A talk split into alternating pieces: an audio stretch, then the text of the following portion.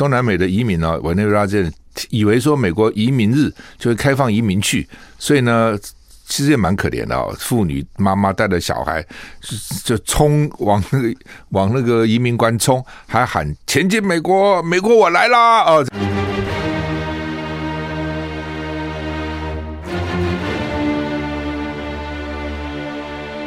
赵少康时间，吃喝玩乐骂，和我一起快意人生。我是赵少康，欢迎你来到赵少康时间的现场。台北股市现在跌一百三十六点哈，哎，台股昨天后来还涨了三十四点，真不简单哈。美股跌成那样子哈，那美股昨天还好了哈，开盘的时候呢还都涨哈，那后来还涨蛮多的，可是收盘的时候呢没有涨那么多哈，道琼下跌了九十点。跌了零点二八个百分点，S M P 五百跌零点一五个百分点，，Nasdaq 上涨零点四五个百分点，费城半导体跌零点零八个百分点，所以呢，小涨小跌了哈，没有太大的变动。那台股现在是跌一百三十一点，欧洲很严重哈，这个英国、法国都跌两点五趴以上啊，德国。跌了三点零四趴，我想欧洲是受了前天美国的影响哈。冷气团，美国之所以没有大跌了，是因为他们已经救那个银行了啊，救 S S V B 啊等等这些银行，已经好像看起来有三家银行有事情哈。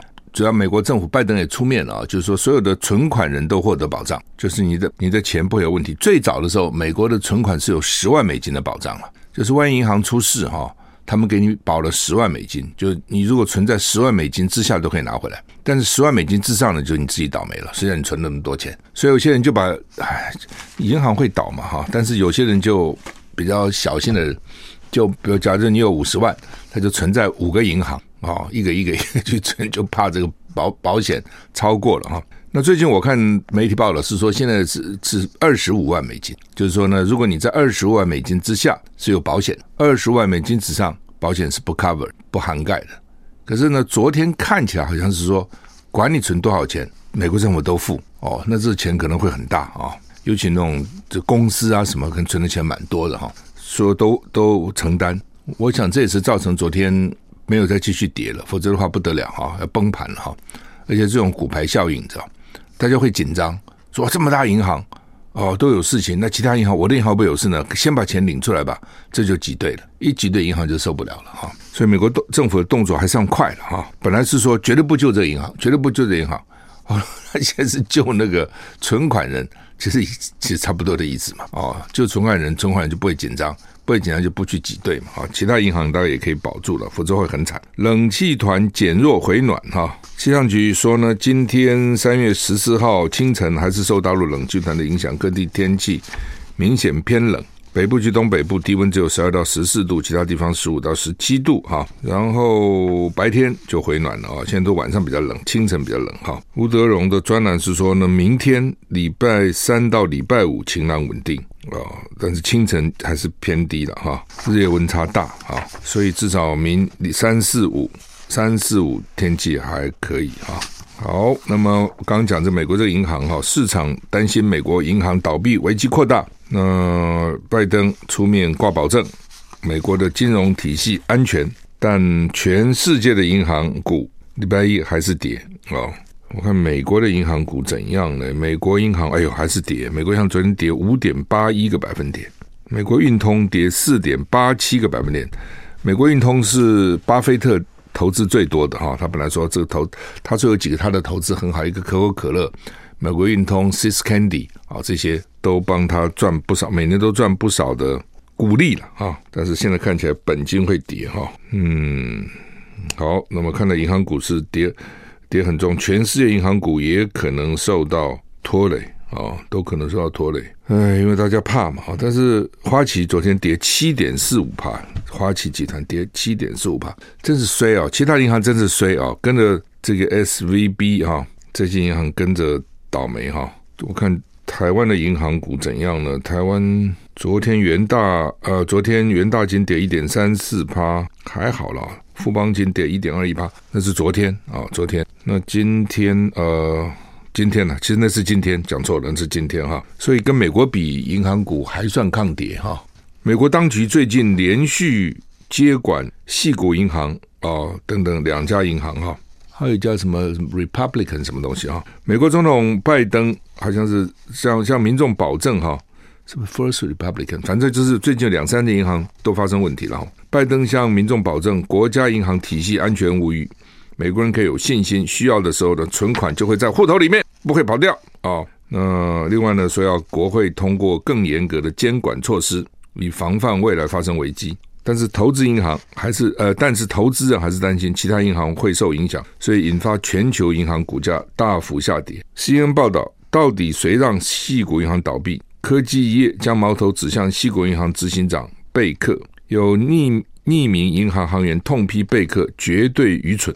他对贝克私下寻求必要的财政支持前，公开承认银行困难的程度感到震惊，但是也造成了后来的恐慌。因为客户就开始争先恐后提取现金，就是这个贝克呢，就执行长了。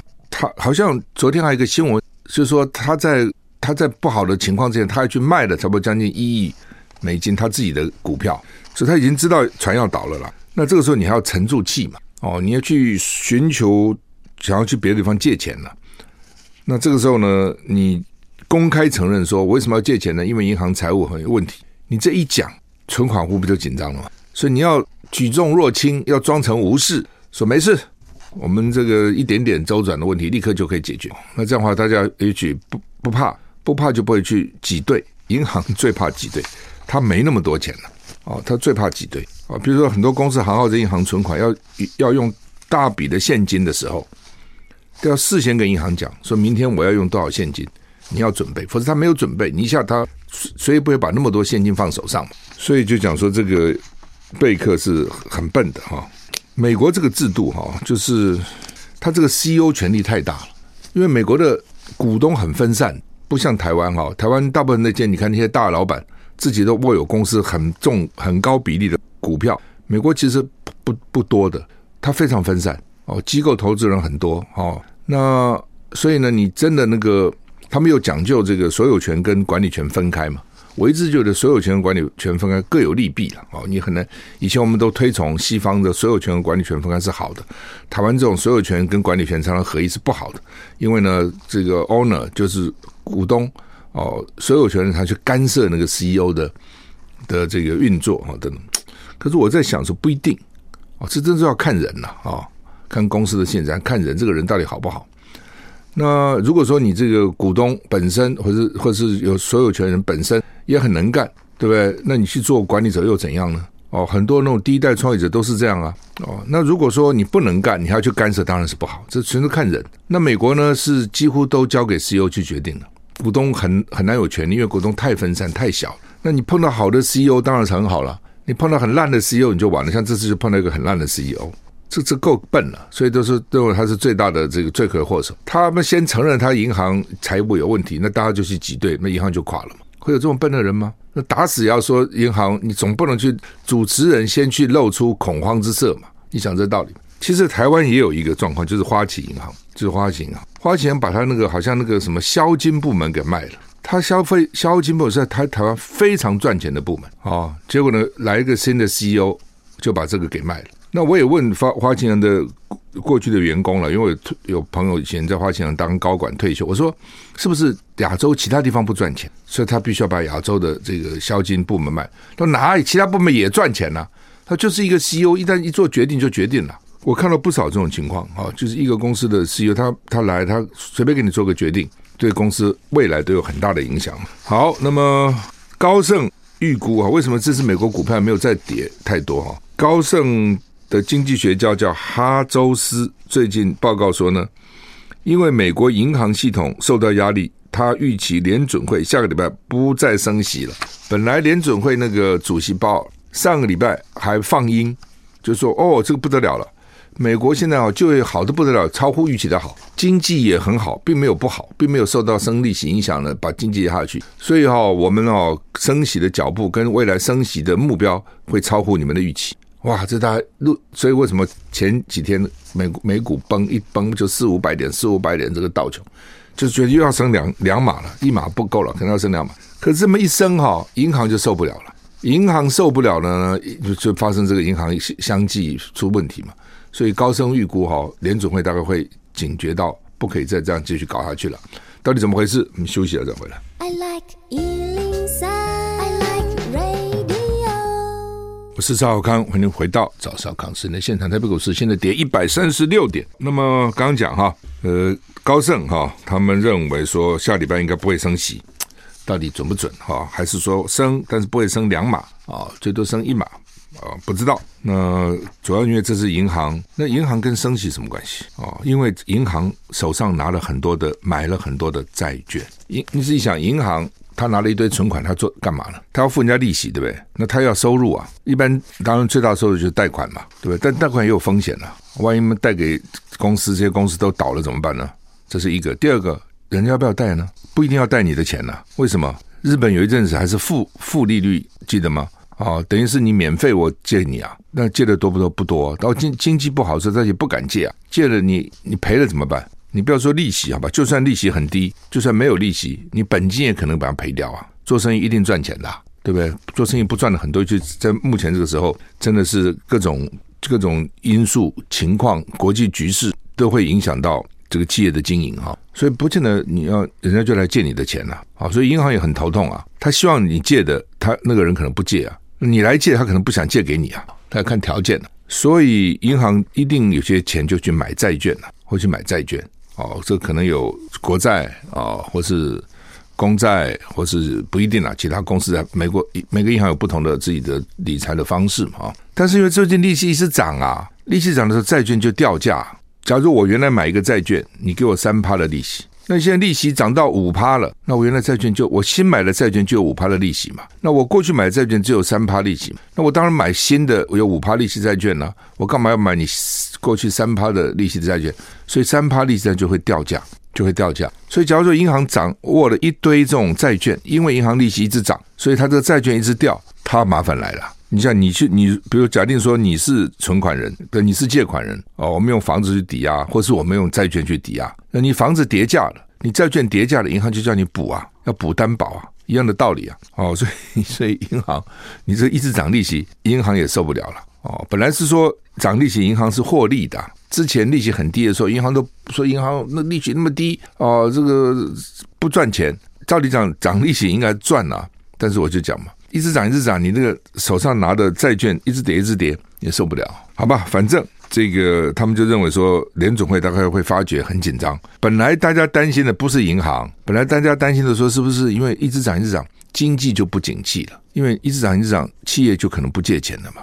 我付的利息太多，赚不来这么多钱嘛。再加上一直涨，一直涨利息，消费就可能会减少嘛。房子不买了嘛，因为我付不起贷款的利息嘛。我车子我是老车先开开，我付不起车子利息。美国什么都是分期付款，都要交利息，所以这样的话让经济降温，降温的话通货膨胀就会就会低，就不会涨那么多。想的本来是这个嘛，当时想的是怕影响经济的成长率，希望影响就业率，希望影响经济成长率，让它不要过热。就没想到银行先出事了，所以很多时候你算来算去哈，他可能没算到银行这一块。CNBC 报道。说呢，这个高盛的经济学家哈哈周斯在周末的报告中表示，我们不再预期联邦公开公开市场委员会 FOMC 会在三月二十二的会议上再度升息。高盛预期联准会的最新措施是会是对面临大量提款的银行提供流动性，就是银行一直被人家领钱领钱，会提供他一些贷款了，增强存户的信心啊。不过高盛认为五六七月。仍可能升息一码，最后落在五点二五趴到五点五趴的范围。哦，你现在好像是四点七五啊，怎样哈？将来还是要落到五点二五到五点五。之前有人预期可能会到六趴啊。北韩今天又射一枚弹道飞弹哦，因为为什么呢？抗议美国、韩国的自由之盾的军军演哈。北韩这个两天以前发射两枚潜射型战略巡弋飞弹后呢，军方今天呢，南韩说呢，又来一枚。不明的弹道飞弹，它是第一次射巡弋战略飞弹，从潜水艇发哈。南韩说它是挑衅，但是呢，北韩是说呢，你们办军演你不挑衅我吗？这也是北韩今年以来第五次发射弹道飞弹哈，国家穷是穷，但是呢，要射飞弹还是继续射。大陆以前不是也是这样吗？对不对？哦，不穿裤子要核子啊！哦，那时候真的是全国咬紧牙根，就是发展核子。呃，美国编列了八千四百二十亿美元的国防预算，创新高哦，这钱真的非常非常多，比我们多将近五十倍。我们休息一下再回来。我是赵少康，欢迎回到赵少康时间的现场。台北股市跌一百六十一点呢，这边越跌越多哈。好，讲美国编了八千四百二十亿美元国防预算哈，是创新高，是台湾国防预算五千亿的五十倍，是大陆的差不多四倍多哦，所以美国还是很有钱。不过我真的认为美国哦，军费花真的太多了啊。当然，美国是它分成两个了，这个联邦预算跟跟这个州了啊。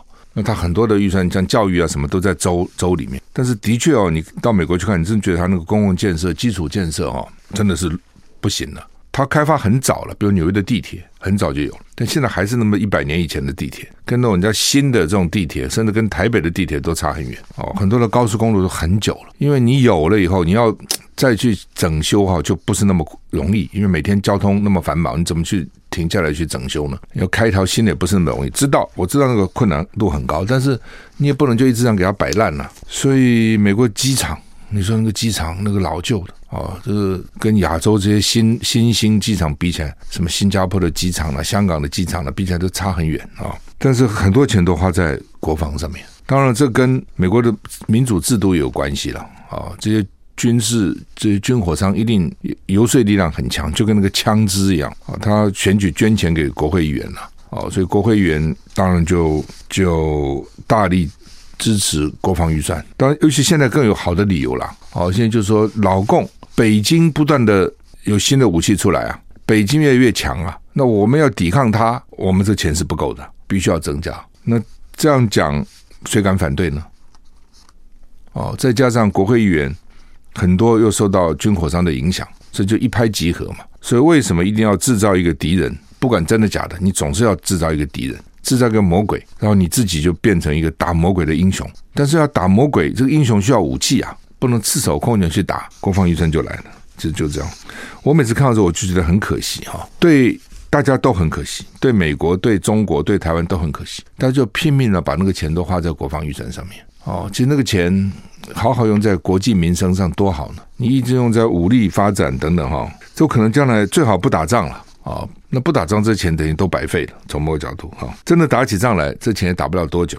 美国公布财政预算哈，就是说总额是六兆八千亿了，国防预算八千四百二十亿美元哈，比二零二二增加十三点四趴，比二零二三增加三点二趴。呃，美国国防部长奥斯汀。说，因为中共迅速进行军事现代化，所以新年度预算能让美国进行多方面关键的投资，强化美军的优势。那另外呢，美国、英国、澳洲哦，他们不是成立一个叫 AUKUS 了吗？A U 哦，K U S 嘛，A U 是澳洲嘛，U K 是英国，然后 U S 是美国，或是 A 澳洲，U K 英国，U S 美国，也可以这样解读。有了新的进展，三国领袖。昨天，在美国加蒂圣地亚哥海军基地共同宣布，澳洲将采购三艘美国维吉尼亚级核动力潜舰，应用美英的先进技术，以维吉尼亚级潜舰跟英国下一代核动力攻击潜舰设计为基础，在二十年内一共打造下一代潜舰，就命名为 AUKUS，嘿 嘿，就命名 A K U A U K U S 啊，AUKUS，美英澳。要联合扩大在印太区域的核威慑能力，被视为抵御中国大陆影响力跟军事行动，抵御他们啊。那中国就谴责说，这个你们这个三方伙伴关系是非法的核扩散行动。那拜登、苏纳克跟艾班尼斯就是三国的领袖呢，重申信守核不扩散条约。就中国讲说，你不扩散不扩散，你考个潜水艇带着核武器到处跑，怎么不扩散呢？不是在全世界扩散吗？他们说我们没扩散，我们这没扩散啊。总统拜登啊说他不担心中国把奥克斯视为侵略，而且他很快会跟习近平通话。华府在一九五八年以来就跟英国分享造核舰的技术，那只跟英国。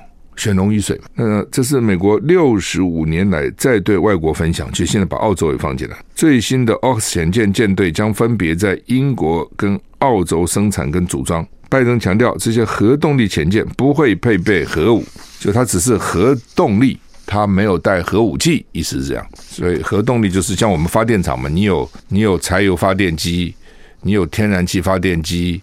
你有风电，有什么太阳能等等，你有核电啊？它是动力来源是核，但是它没有佩戴核武器。他这样说了啊。习近平传出来下礼拜要访问俄罗斯，跟普京会面以后呢，计划跟泽伦斯基视讯对谈。原来这习近平不是要四月去吗？现在好像提前，最近有在这样传言哈。习近平计划跟泽伦斯基进行首次。就是侵略俄罗斯侵略后首次对谈，可能在下周访问莫斯科，跟俄罗斯普京会面之后，就是我先跟普京谈谈，你到底怎么停？你这么打下去也不是个办法哦，我又不能帮助你，我帮助你，西方制裁我，所以兄弟，我对不起你，那是不是就算了了？不要打了吧？那你什么条件啊？我再去跟泽伦斯基讲一讲啊，看起来这个意思。华尔街日报报道，习近平跟普京跟泽伦斯基都会分别会谈，所以表示努力，他要斡旋能够终止俄乌战争，希望扮演。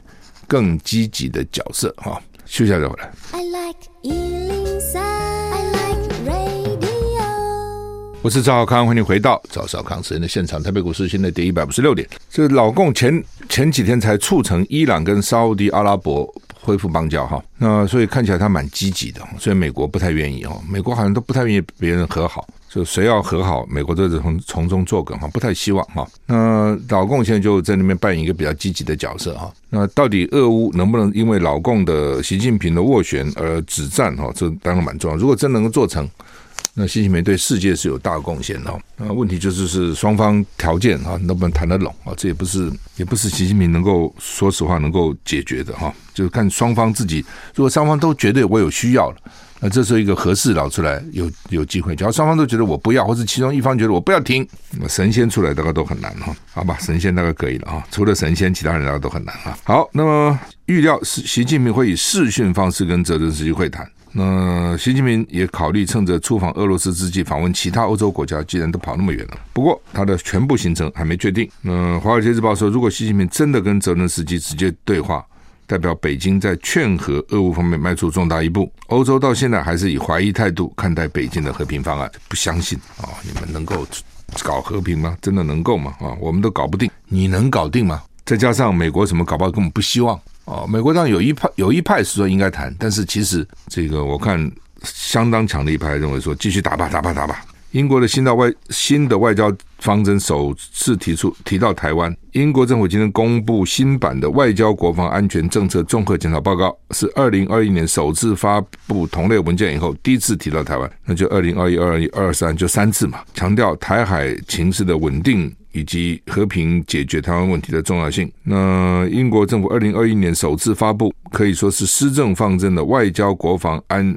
安全政策综合检讨报告哦，英文叫 Integrated Review（IR） 哈，Integrated Review，Integrated 综合啊，综合那综合的报告哈。今年二零二三版的 IR 呢，就叫 IR 二三，在首相序第一次谈了台湾。前面就是序，谁写的呢？首相写的。那他讲些什么？他说，除了俄罗斯对乌克兰非法侵略，将能源跟食物当成武器运用，还有不负责任的核武言辞以外呢，还加上中国在南海跟台湾海峡升高的侵略态势，恐怕让世界日益被危险、混乱跟分歧主宰，催生对威权主义有利的国际秩序。那英国 IR 二三强调，英国长久以来立场就是台湾议题必须透过台湾海峡两岸民众的对话和平解决，而不是透过一方企图改变现状。啊，台股现在有一百七十点。另外呢，环保团体呢虽然反对哈，但是拜登拜登已经批准阿拉斯加州北坡地区的石油钻探计划。美国内政部已经批准美国能源巨擘康菲石油公司可以在阿拉斯加北坡地区联邦政府掌管的国家石油储存区三个地点钻探石油。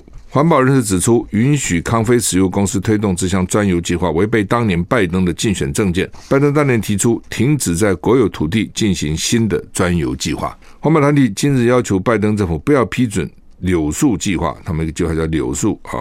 柳树计划每天的石油产量峰值可以达到十八万桶，或三十年总产量大概五亿七千六百万桶。如今，美国内政部批准专用计划，环保团体表示失望及强烈反对。英国广播公司 BBC 报道，康菲公司声称这项计划将创造当地投资跟几千个就业机会。网络上有大批反对的声音，认为这将对气候跟野生动物造成影响。白宫收到超过百万封抗议信，网络上要求停止柳树计划的联署有超过三百万人支持。所以专油哦，专油。这就是一个经济活动啊，专油一定会你你要几千人在那边挖油啊、工作啊啊等等，会有很多的废气啊、废水啊哦等等，也可能会原来那边没有开发，野生动物很多，现在野生动物也不行了，一定会被赶走啊等等，所以环保人士就反对了哈。那美国其实地大物博啊，地下存油也很多，阿拉斯加没有很多，他之前是不给开发了啊，那都是买外国的嘛。那现在就是这一定石油公司的拉比了，石油公司一定有去去游说啊等等哈。法新社报道，昨天中午，一群主要由委内瑞拉人组成的移民，好几百人试图硬闯美国跟墨西哥交接的边境，是因为有一个谣言造成。哦，为什么呢？说这些移民说，听说美国为了庆祝移民日，将开放移民入境，说我们就冲啊，我们就冲进美国去哈。一大群主要由委内瑞拉人组成的移民开始聚集在美墨交界一处桥梁一处桥梁的入口附近，很多妇女儿童都在啊，他们就向边界跑，口中还喊前进美国啊，但他们不久就看到带刺铁丝网、橙色路障跟手持盾牌的警察，边防人员采取断然的行动，关闭桥梁。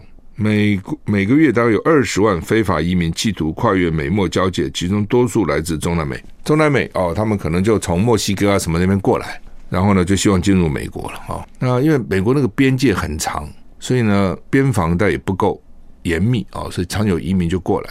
哎，这些移民对美国呢其实也蛮重要的，因为美国美国人已经不愿意做那种很低阶的工作嘛。什么打扫啦，什么这些东西哦，不太愿意做，所以经常呢就是这些移民做，因因为没身份，所以变成第一个待遇要求也不高，只要能够有栖身之所就可以了。第二个呢，薪水；第二个第第二个他也不敢作乱哦，因为什么？因为你作乱，你就你说调皮捣蛋的话，你就就检举你啊，哦，你就被抓，休想。我是赵少康，欢迎你回到赵少康时间的现场。台北股市现在跌一百七十七点，因为我刚刚在看这个新闻，还在忍不住还想笑。就是呢，他们听的那个中南美的移民呢，委内瑞拉这以为说美国移民日就会开放移民去，所以呢。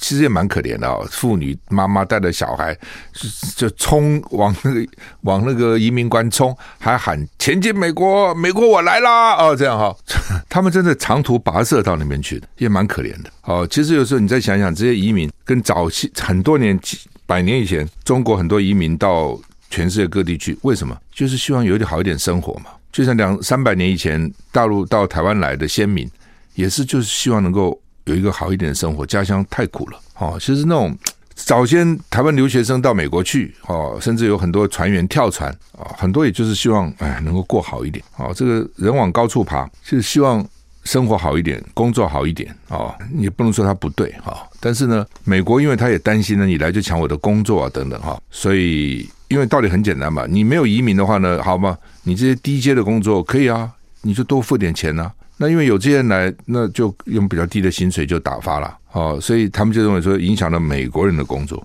也的确是这样啊。所以最近为什么这个就业的职缺开那么多，就是因为川普时候呢，因为川普你知道共和党基本上不要移民嘛，好，所以他很严格，不是还要盖墙吗？在美墨边界嘛，所以移民进来的确比较少，抓的比较凶，所以呢，基层劳工就没有了，或是减少了。所以为什么他们现在这个？需要的呃，餐厅里面的服务的人呢、啊，需要很多。那民主党一向是对对移民比较好的哦，民主党基本上对移民比较好，所以呢，这个那另外移民嗯，民主党认为这是他的选票啊、哦，因为我对移民好，移民就对民主党好嘛，那选举就投给我嘛，啊、哦，代代相传啊、它就是变成这样子啊，又变成一个政治问题了，好吧？这个联合报的头版是说呢，军工教可能可以调薪。不知道，只是主计长说很很久没调了，然后也也许他他认为该调，但是该调多少现在还不确定啊。那但是呢，还那边薪水没调，这边说水电就可可能涨价了，因为主要经经部长说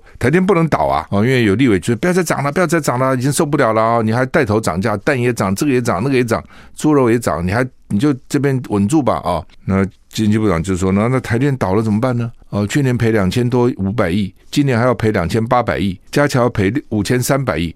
光个台电，中油也好不哪里去？为什么呢？因为中油帮台电吸收了一部分，中油现在一定很后悔哦。当年抢就是天然气到底谁可以进来？中油抢赢了，所以天然气是中油进来，都国营事业嘛，再卖给台电。那天然气这么一涨价，政府也会要啊。你台电，你中油不要卖太贵啊。你要吸收啊，好，所以中油为了这个天然气也在赔钱哦，所以台电、中油去年加起来都赔了什么五千亿，难兄难弟各赔两千多亿。你说今年会好吗？今年天然气当然稍微价钱掉掉下去一些，油的价钱掉下去一些，但这很不一定的，哦，随时可能再上来哈。所以呢，那怎么办呢？哦，超收的税额有一部分好像五百亿还是一千亿也补助他们了，还不够啊，杯水车薪呢，现在需要补助太多了，对不对？健劳健保可能要补助啊，那个年金、劳工退休金那边也不够了，随时要破产，那也要补助啊。油电也要补助啊，到处都需要补助啊。为什么？就是因为政府不敢涨啊，两年就一次选举啊，所以他怎么敢涨呢？那不涨他怎么办呢？政府补贴嘛。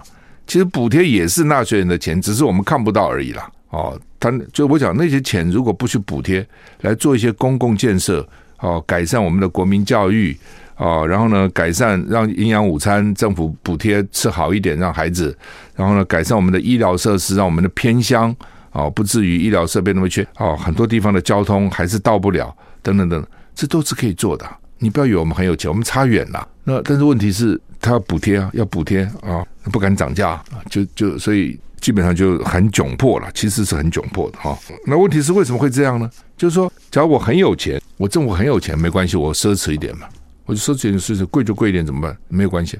那你又没钱，你还非要把那个核电给废了？今天呢？今天核二厂二号机今天就废了，今天就停止停止运转了。你非要去搞那个贵的天然气，搞那个贵的绿电，你不是很有钱？你没有钱嘛？所以我常常觉得哦，民众哦，哎，不知道怎么办哈。就当你选出这样一个政府哈，就是老百姓要自己受苦了哦。但是呢，有很多时候这个意识形态哈是超越超越那个实质的。这就没办法，就是当时陈水扁在的时候，他不讲吗？巴巴豆兵兵马爱算那兵，我饿肚子我要选他，这意识形态，我们的人对不对？然后我们就要抗中哦，他太坏了，要对我们要侵略我们，所以呢，我们抵抗他。那这个当然情感的事、情绪的事情哦，这个很多时候不是理智能够解决的，对不对？你夫妻吵架真的是理智，理智怎么都是谁跟你理智啊？哦，到最后都是情绪用事，所以呢，选举也是这样子了。那变成都是情绪情感占的比例非常高，那就大家会自己苦啊。这个例子不要讲台湾好，你看全世界很多机票很多地方你都知道，你旁观者清，但是当事人不管，就是这样。英国脱欧就脱了，我们英国大不列颠，对不对？日不落国，我们干嘛要跟着欧洲那些国家走啊？好了，就脱脱，看现在其实也自己搞蛮惨的。你在外面你都知道，你现在怎么脱呢？在在内部是不管了，就给你拖。好，那奥斯卡杨紫琼得到影后不容易哦，就她这个妈的多重宇宙哈。这个拿了这个七项奖啊，几乎都给他扫光了啊！我觉得别的电影院很挫折，怎么搞了个半天，怎么都是他呢？但他就是都是他，很多时候就是这样。包括最佳影片、最佳导演、最佳女主角、最佳女配角、最佳男配角，这主要的奖项都拿去了哈。还有剪最佳剪辑、最佳原著剧剧本等等重要的奖，最佳影片、最佳导演、最佳女主角都是他啊！所以这个是不简单的啊！而且当然好莱坞可能也想啊，就是说突破一下。不要让他觉得老是白人，因为黑人已经很不爽了哦。他也希望能够多元啊，所以呢，就趁这个机会啊，这个就很凸显了，所以不容易的哈，真的是不容易。好，我们时间到了，谢谢你收听，再见。